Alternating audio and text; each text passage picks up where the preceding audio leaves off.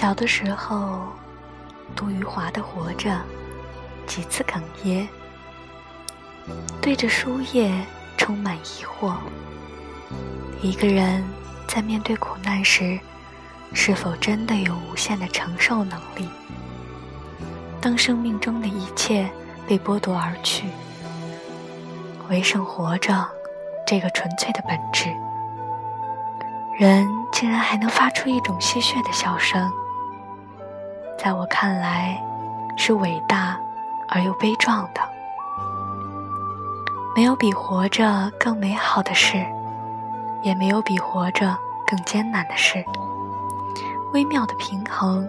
这部长篇小说亦是讲述几代人的辛酸和欢笑，然而更多的是苦难和失去。作者借故事里的校对员瓦尔米克之口，展现了渺小和微弱的人们在命运之轮面前的无力和脆弱。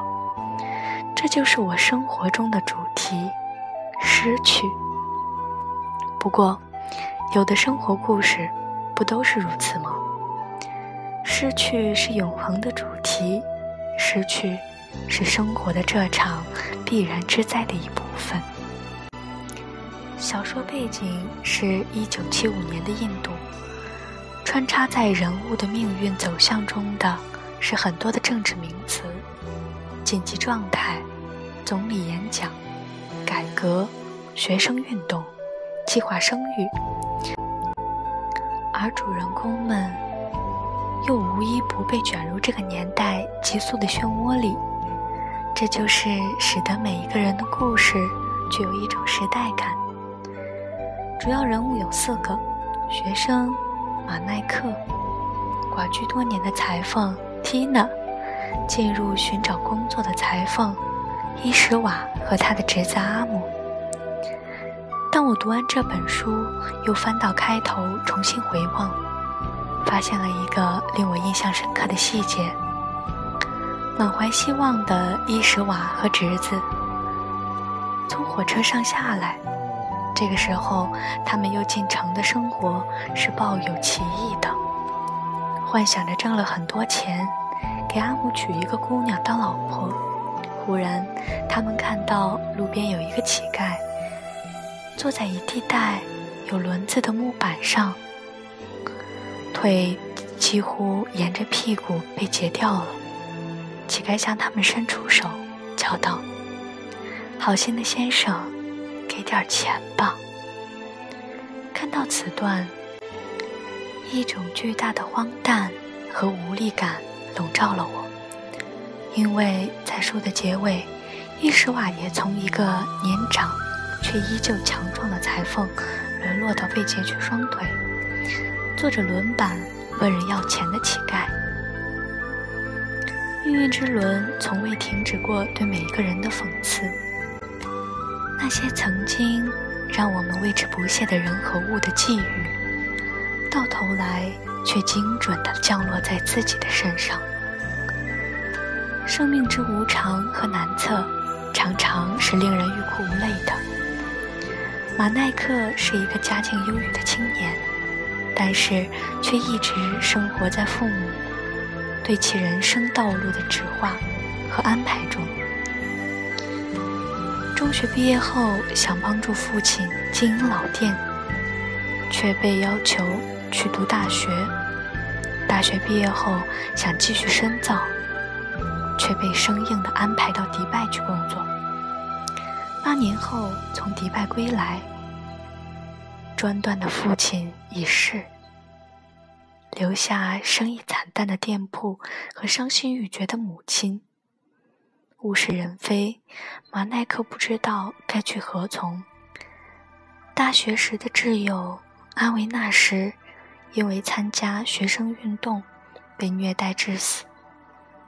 而时经多年后，马奈克依旧无法从悲伤中平复，心怀一丝希望的他，决定去找缇娜阿姨和裁缝伯侄二人，幻想着他们此时一定幸福的生活在一起。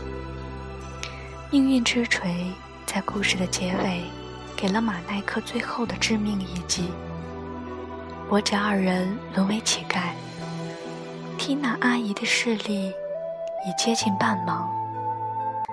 她慌张地从史洛夫家里走出来，在遇上伊什瓦和阿姆的时候，假装没认出他们，因为不知道该用什么话语去问候和抚慰。火车站里，列车急急开过，马列克纵身跃向铁轨，奔赴另一个世界。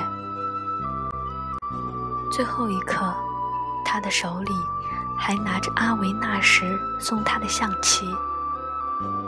阿维纳什教会他下棋的策略和人生的哲理。马奈克用了短暂的一生去领悟。然而，这真相如此的残忍，生活的背面是如此的不堪，但选择了不承受。说到底，我们的生活不过是一系列的意外，一连串的偶然事件而已，一串的选择，随机的，或是精心的。叠加起来，构成了被我们称作生活的巨大灾难。校对员瓦尔米克在法院门口的凳子上这样对缇娜说道：“我总觉得他像一个学有整部小说的幽灵，在火车上邂逅过马奈克，对他轻谈自己的人生，后来。”又遇到缇娜，在故事的结尾，又成了算命者拉贾拉姆的帮手。他沐浴过历史的枪林弹雨，却毫发无伤，总在一个个恰切的时机，说出作者想告诉我们的话。请铭记在心，幸存的诀窍。就是拥抱改变，然后去适应。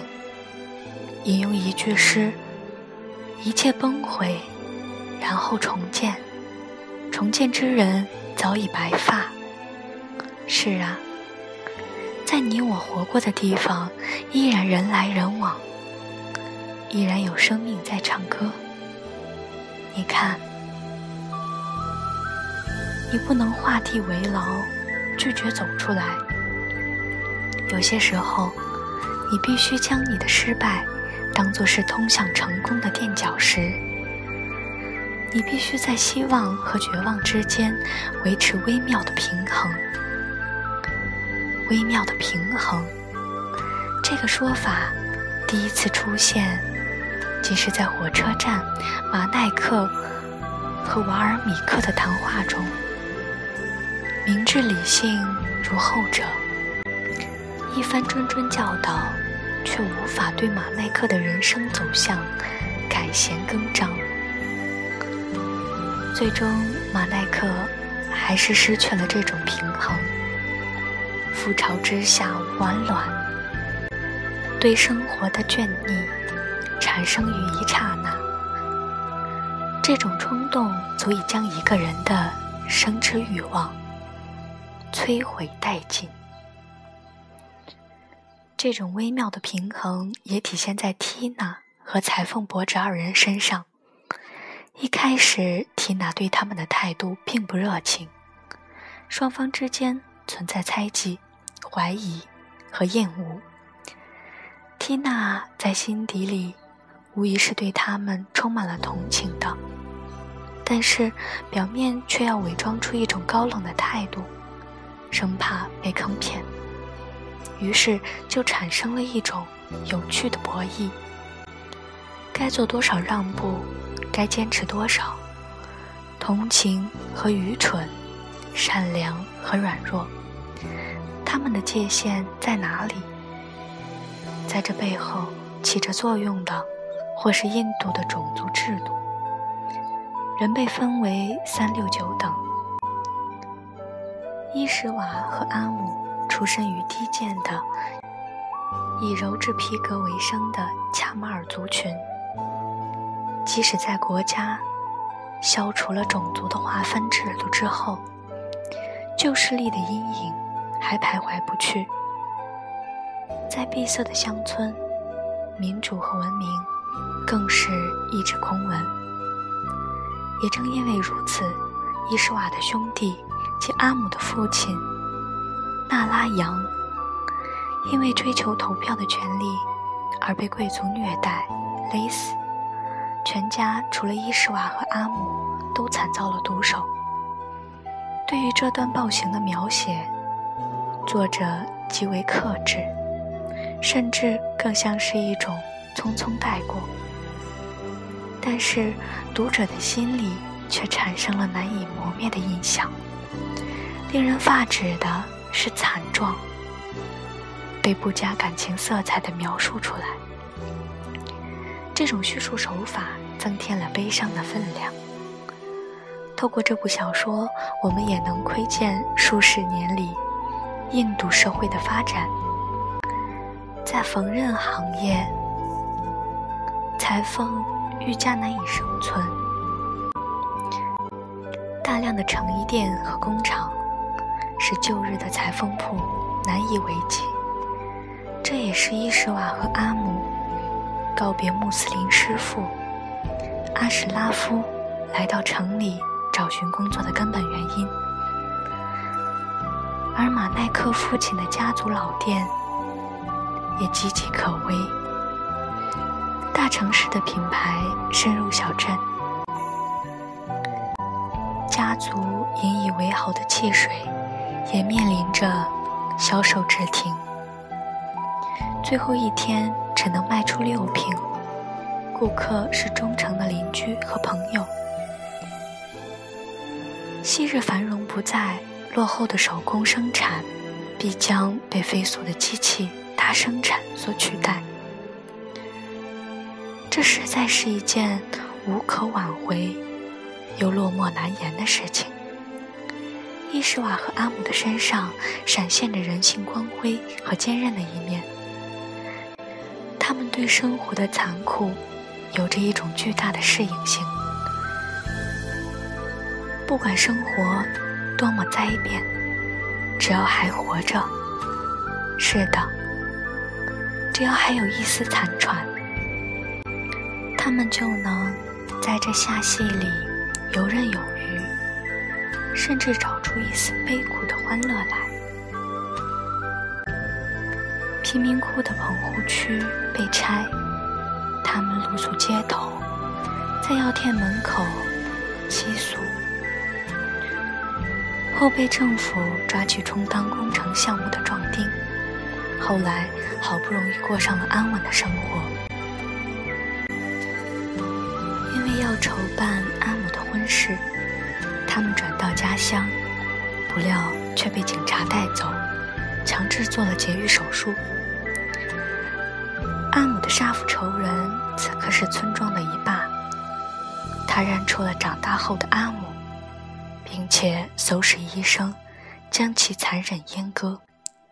看到此处，已经不忍卒读。还有什么灾难可以发生在伯侄二人身上吗？似乎没有了。命运似乎已经穷尽了对他们的玩弄招数。然而，他们还是选择活着。好死不如赖活着。只要活着。就还是有希望的，死都不怕，还怕活吗？虽然他们的一生悲酸险阻，死亡的阴影不时袭来，但是都被他们一一跨过。活下去不再是一种目的，而是一种惯性。故事的结尾，肥胖的阿姆拖着大伯的轮板车一路小跑。